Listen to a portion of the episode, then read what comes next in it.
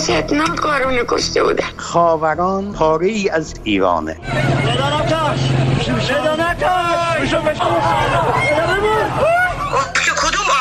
گفتم آبان خونین 98 هواپیما بارها سقوط کرده توی خونه های ما. هر شب داره سقوط می‌کنه. دختر من سالم و سرحال بوده. داخل فرودگاه سپاه یا نیرو انتظامی بچه من رو بودنه سلام من فرشته قاضی هستم و شما شنونده پادکست یک پرونده هستین که هر هفته از حسابای رادیو فردا تو پادگیرهای مختلف و شبکه های اجتماعیمون پخش میشه. کهن دیارا دیار یارا دل از تو کندم ولی ندانم که گر گریزم کجا گریزم؟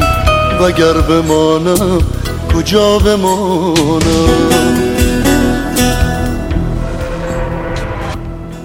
روی سنگ قبر نادر نادرپور نویسنده مترجم و شاعر کهندیارا نوشته شده سپرده در این خاک تا آزادی ایران. استخونای او امانتیه تو گورستان وستوود لس آنجلس تا روزی که تو خاک ایران آروم بگیره. بله. این قسمت از پادکست یک پرونده از مرگ در تبعید حرف می‌زنیم و از اونا که به خاک برنگشتن.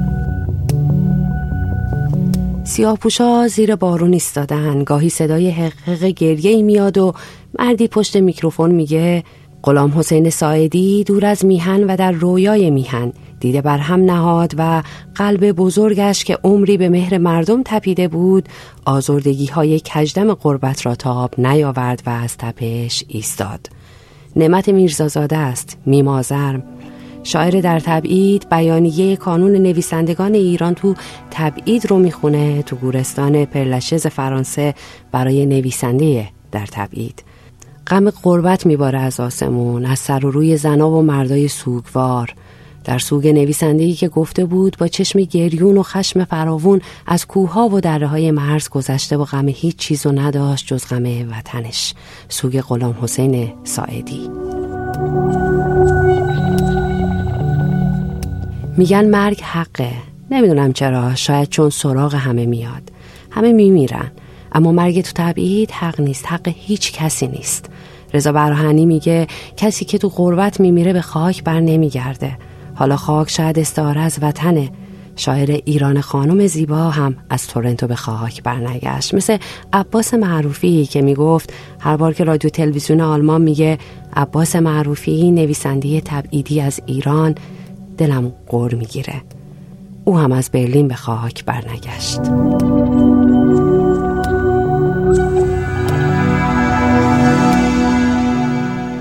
تو امیران خانم زیبا. دق که ندانی که چیست گرفتم دق که ندانی تو خانم زیبا.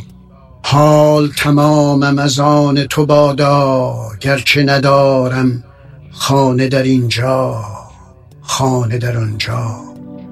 بی تو گدایم ببین گدای کوچه دنیا با تو امیران خانم زیبا. حالا هر گوشه قبرستونای این کره خاکی یکیو داریم زیر خاک توی قربت یکی که نرفته بوده که بمونه بل اجبار رفته بود. رفته بود که زنده بمونه که نفس بکشه که برگرده اما به خاک برنگشت. از نویسنده و شاعر تا روزنامه نگار و هنرمند و تنز نویس و فعال سیاسی. نمی‌دونم وقتی علی رضا رضایی تو توییتش مینوشت من که مردم جسدم و از همون در پشتی فرودگاه ببرید بندازید تو بیابون خدا. جک و جونورا تغذیه کنن خوشحال شن. فقط منو ببرید ایران. می‌دونست که به خاک بر نمیگرده که لیل فرانسه میشه خاک ابدیش. مدت بعد با مرگ این تز نویس تو تبعید همین توییت جاری شد تو شبکه های اجتماعی و یکی تو توییتر پرسید روزی چند نفر تو دلشون؟ یا برای عزیزاشون؟ یا تو دست نوشته هاشون یا تو وسیعت نامشون نوشته بودن یا می که منو ببرید ایران؟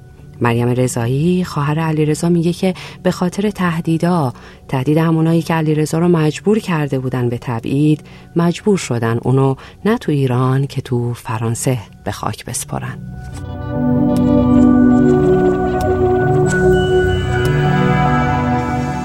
تمام اون روز فقط یه سایه است برای من. می‌دونم که تو هواپیما بودم تو راه لیل فرانسه که خودم رو به مادر برسونم شوهرم با هم بود. و اونجا هم می‌دونم که خیلی شلوغ بود. از دست دادن عزیز کلا خیلی دردناکه. تو غربت دو برابر دردناکه. برای اینکه آدم فکر می‌کنه که بالاخره یه یه تیکه از وجودش هست در جایی که خودش انتخاب نکرده. ولی وقتی که اون یه تیکه هم میره یه احساس توهی بودن بدی به آدم دست میده. هنوز که هنوزه من فکر می‌کنم که برمیگردم خب میریم با علی رضا شوخی می‌کنیم تو سر هم می‌زنیم. هنوز میبینمش. برای آدم جا نمیافته و درد عظیمی که برای آدم ایجاد می‌کنه این تا ابد با آدم میمونه. حداقل من هنوز نتونستم با این درد کنار بیام. علیرضا می‌خواست بره ایران. علیرضا دوست نداشت خارج از کشور رو. تمام فکرش ذکرش صحبتش همه چیش ایران بود. با دوستان که صحبت کردن گفتن که اگر که جنازه اونو ببرن اونجا براش مشکل تر خواهد بود تا اینکه اینجا باشه. نیروهای رژیم منتظرن که این بیادش رو تیکه پارش کنن یا درد سرهای جانبی بیشتری رو تولید کنن. تصمیم گرفته شد که علیرضا همون تو لیل به خاک سپرده بشه. برای اینکه حتی اگر هم جنازش رو میبردیم اینجور که خودش تو توییتش نوشت که بندازین تو بیابونای تهران بذارین گرگا و اینا منو بخورن ولی منو ببرید ایران تصمیم گرفتن که این به نفع هیچ کس نخواهد بود. برای اینکه هیچ وقت این اصلا پای یعنی هواپیما اصلا شاید به اونجا نرسه. مشکلات خیلی بزرگی رو در نظر گرفتن و من به تصمیمشون واقعا احترام می‌ذارم و فکر کردیم که درست باشه این قضیه که علی رضا رو در همین لیل به خاک بسپاریم. یک دوست عزیزی بعدا به من گفتن که کمی از خاک ایران رو آوردن که بعد مادر روی تابوت علی رضا پاشید.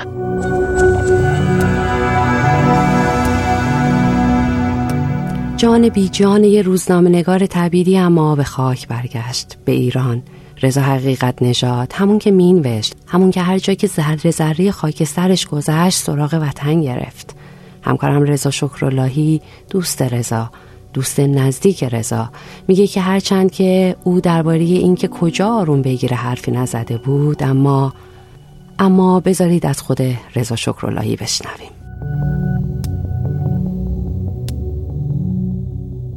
این مینوشت توصیفی بود که خودش در معرفی خودش می‌گفت و مینوشت همه جا. در شناسه توییترش و اینستاگرامش تنها توضیحی که درباره خودش ثبت می‌کرد این بود که می‌نویسم. رضا با نوشتن زندگی می‌کرد و می‌تونم این تعبیر رو به کار ببرم که وطن رضا در نوشتنش بود در نوشتنش شکل می‌گرفت. طبعا تمام تمرکز و هم غمش برای نوشتن درباره ایران بود و اینجوری به زیستنش در ایران ادامه می‌داد در نوشتنش درباره ایران. در پای همین سنگ قبر بیتی از یکی از شعرهای معروف فریدون مشیری هست که میگه با همراهان بگوی سراغ وطن گرفت. هر جا که ذره ذره خاکسترم گذشت. رضا با ایران زندگی می‌کرد. شاید هیچ وقت درباره اینکه بخواد در ایران دفن بشه حرفی نزد. در لحظه لحظه زندگیش با ایران زندگی می‌کرد. و خب لحظه لحظه زندگیش یا فکر کردن به ایران بود یا نوشتن درباره ایران بود. و شاید می‌تونم بگم که به تعبیری میهن دوستتر از رضا حقیقت نژاد در نسبت با شغلش که روزنامه نگاری و نوشتن بود من سراغ نداشتم و ندارم.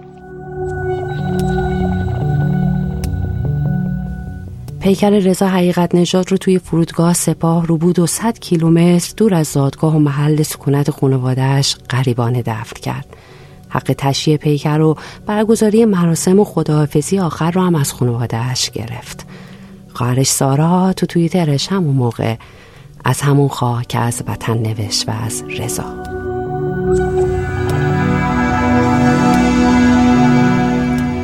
وطنی که تو را با مرگ فقط قبول کرد. وطنی که از زنده بودن تو ترس داشت. وطنی که تو را از من گرفت. وطنی که آزادی بیان نداشت. وطنی که حتی بیجان بودن تو را هم به من نداد. وطنی که تو را تنها به خاک سپرد.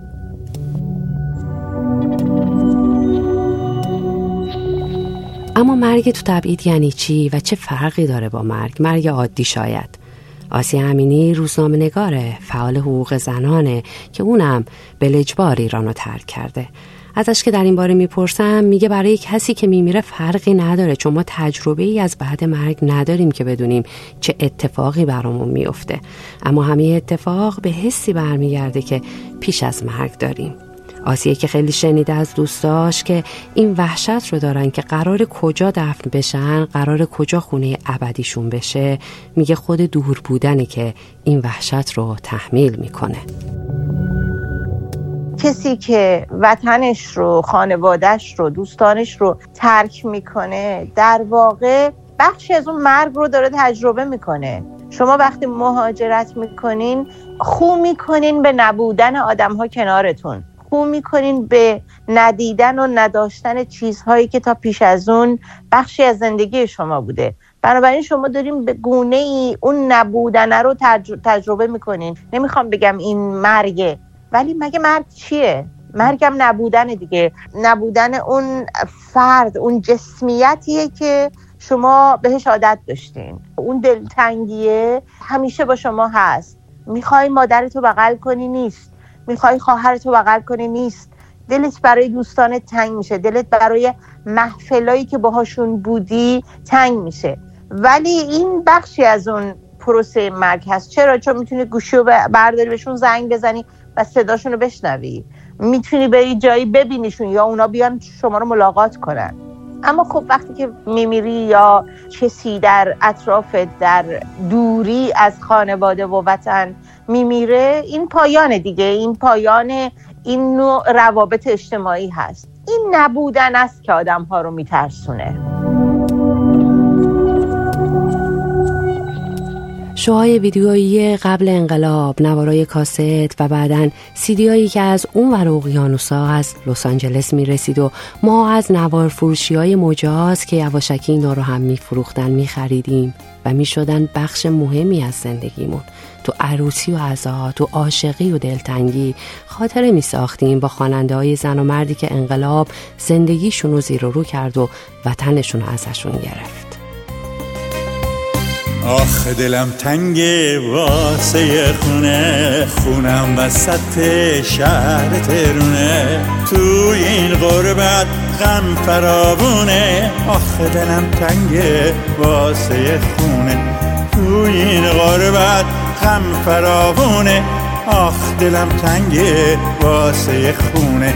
آخ دلم تنگه وای دلم خونه. تا که این غربت دشمن جونه. وای دلم تنگه وای دلم خونه. تا که این غربت دشمن جونه. ویگن، محستی، مرجان، فخری، هایده و خیلی های دیگه که آثار هر کدومشون رو نگاه کنیم. از وطن و دلتنگی و میل به برگشت خوندن و اما زندگی امون نداد. تو تبعید رفتن و به خاک برنگشتن. هنرمندایی که ادعای سیاست و هیچ چیزی هم نداشتن و برای نسل به نسل ایرونی ها خاطره ساختن و به زندگیشون نقش و رنگ دادن. قبر هایده هم تو بوده.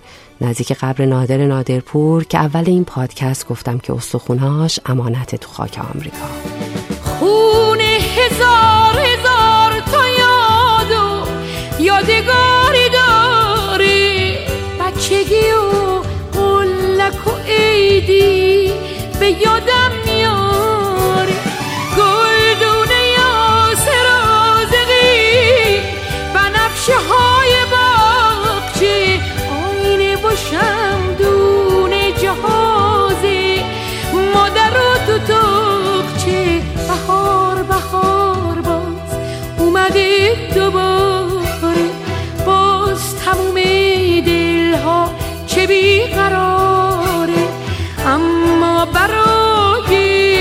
من دور ز خونه بهارا هم مثل خزون میمونه.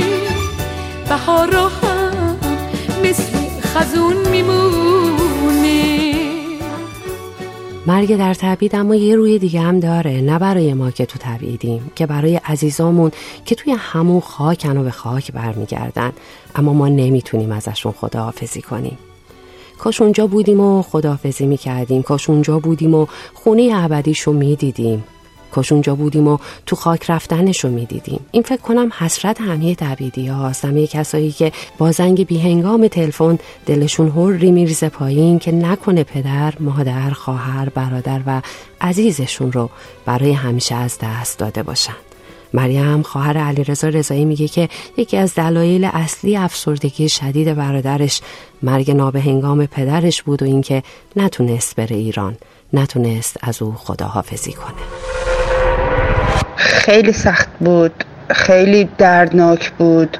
حزمش هنوز برای ما سخته ولی اینم یه پاره ای از درد ما بود تو خارج از کشور.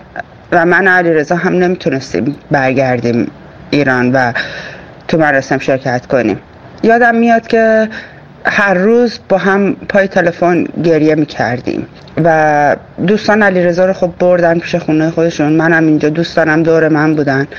فکر می‌کنم نصف افسردگی علی رضا اصلا سر همین جریان پیش اومد که چرا ما باید بیرون از کشور به اجبار باشیم و عزیزانمون رو در ایران از دست بدیم و نتونیم هیچ کاری هم بکنیم. متاسفانه این دردیه که همه ما مهاجرا باش رو به رو هستیم.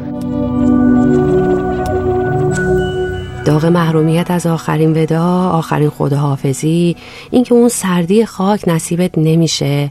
حق سوگواری تو جمع نداری تو جمع خونواده و دوست و اینکه تصوری از سنگ قبر عزیزت هم نداری. شاید برای همیشه تو دلمون بمونه. آسی امینی که مادر خودش و مادر همسرش رو دور از وطن از دست داده تو مراسم خاکسپاری مادرش آنلاین حضور داشته. نزدیکاش خانوادش کمک کردن بتونه از مادرش خداحافظی کنه اما از خود آسیه بشنویم که چه اتفاقی میفته برامون. شما وقتی که ناچار میشی به این که وطنت رو ترک بکنی همیشه این عذاب وجدان روی قلب و روح تو سنگینی می‌کنه که بخشی از اون مسئولیتی رو که در قبال عزیزانی مثل پدر مادرت داشتی انجام ندادی. خب من مادرم بیمار بود وقتی که در ایران بودم و وقتی که من اونجا بودم همیشه پروسه درمانش بخش از زندگی من بود. در سالهای آخری که من در ایران زندگی می‌کردم بودن او کنار من همیشه هم به خاطر درمان هم به خاطر عشق زیادی که به بچم داشت بخش از زندگی طبیعی ما شده بود. و وقتی که من ایران رو ترک کردم با اینکه به هر حال خانواده من خواهران من به همیشه مثل پروانه دور پدر و مادرم میچرخیدن و میچرخن این عذاب وجدان با من بود که مسئولیتم رو در قبال مادرم ناتمام گذاشتم و آمدم. خودم می‌دونستم دیگه باید جایی میبودم باید از کسانی مراقبت می‌کردم که دیگه اونجا نیستم. سهم من رو دیگران دارن انجام میدن. همونطور که گفتم مهاجرت تمرین مرگ تمرین نبودن آدم هاست مهاجرتی که اجباری هست این تمرین رو خیلی سختتر و دردناکتر می‌کنه. حتی توصیفش که می‌کنم شما اون فاصله رو درک می‌کنین دیگه. اون حراس و اون رنجی هست که برای شما تمام نمیشه برای اینکه سوگواری یک پدیده جمعیه. شما در سوگواری میپذیرین مرگ رو و وقتی که در اون سوگواری حضور ندارین با مرگ عزیزانتون کنار نمیان خیلی وقتا احساس می‌کنین که در درون شما یک سوراخی ایجاد شده یک چاله ای هست که هیچ وقت پر نمیشه. شفیه کتکنی میگه و فرهاده که می‌خونه. ای کاش آدمی وطنش را همچون بنفشه ها می‌شد با خود ببرد. هر کجا که خواست. راستی فرهادم از پاریس به خاک برنگشت. در این قسمت از پادکست یک پرونده از مرگ در تبعید حرف زدیم و من فرشته قاضی هستم. تا هفته دیگه و پرونده دیگه. به امید روزی که دیگه نیازی به ساخت یک پرونده نباشه خدا نگهدار. ای کاش آدمی وطنش را همچون بنفشه ها می‌شد با خود ببرد. هر کجا که خواست ای کاش آدمی وطنش را همچون بنفشه ها می شد با خود ببرد هر کجا که خواست. در روشنایی باران در آفتاب پاک در روزهای آخر. سال در این